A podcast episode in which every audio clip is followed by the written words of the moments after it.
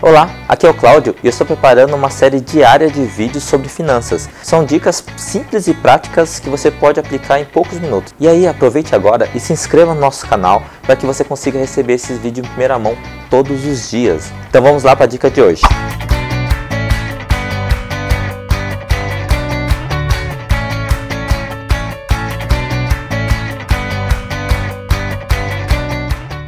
Olá, estou aqui nessa série de bebê, então tem outros vídeos aí sobre bebê, então procura no meu canal.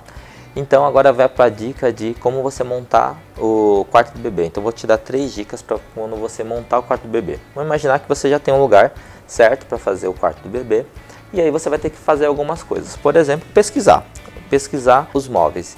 É importante você fazer o seguinte: escolha um modelo, né? modelo da marca tal, é, sei lá, com gaveteiro, com guarda-roupa, com sei lá, com berço tudo isso, o modelo que é da sua preferência, do seu gosto, tá? E depois você vai procurar algumas lojas para que você consiga comparar qual que é a loja que tem melhor custo-benefício, então melhor preço e também prazo de entrega. Isso é fundamental. Dependendo de qual qual parte, né? Quando que você vai ter o nenê, isso é fundamental. Imagine o nenê chegar e o quartinho não está pronto. Então, prazo de entrega é fundamental, tá? Então essa, essa é a dica. E também o que você vai fazer, tá?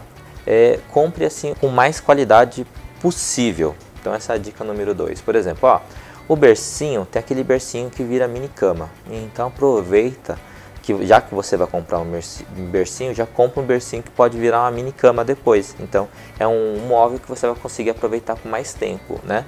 Um roupeiro lá, um, um, um guarda-roupa, alguma coisa nesse sentido, já compra de um tipo que você consiga fazer uma transição entre bebê infantil também. Então escolha modelos que você consiga fazer uma transição é, é mais fácil.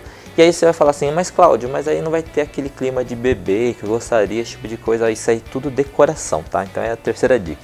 A decoração é a parte. É a decoração que vai, vai criar aquele ambiente do quarto do bebê, esse tipo de coisa. Aí você coloca um papel de parede bonito, mais infantil né? E papel de parede é legal que você pode tirar ou colocar por cima um outro tipo de papel de parede, algumas decorações como nicho, essas coisas que vai transformar aquele ambiente num ambiente bem infantil, né?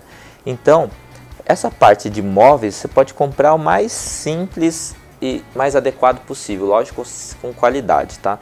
Não compre móveis de péssimas qualidades, é melhor você pagar, sei lá, 300, 400, 500 reais a mais no móvel que você tem certeza que você vai, vai durar um tempo maior. Então, já que você vai ter que fazer um investimento inicial agora e não é um investimento baixo, eu sei disso porque eu tive que fazer o quarto da minha filha, então já faça isso pensando pelo menos você ficar entre, sei lá, 3, 4 anos com esses móveis, tá ok? Então, fica essa dica aí para você montar o quartinho do bebê e nos vemos até a próxima aí. Tchau, tchau.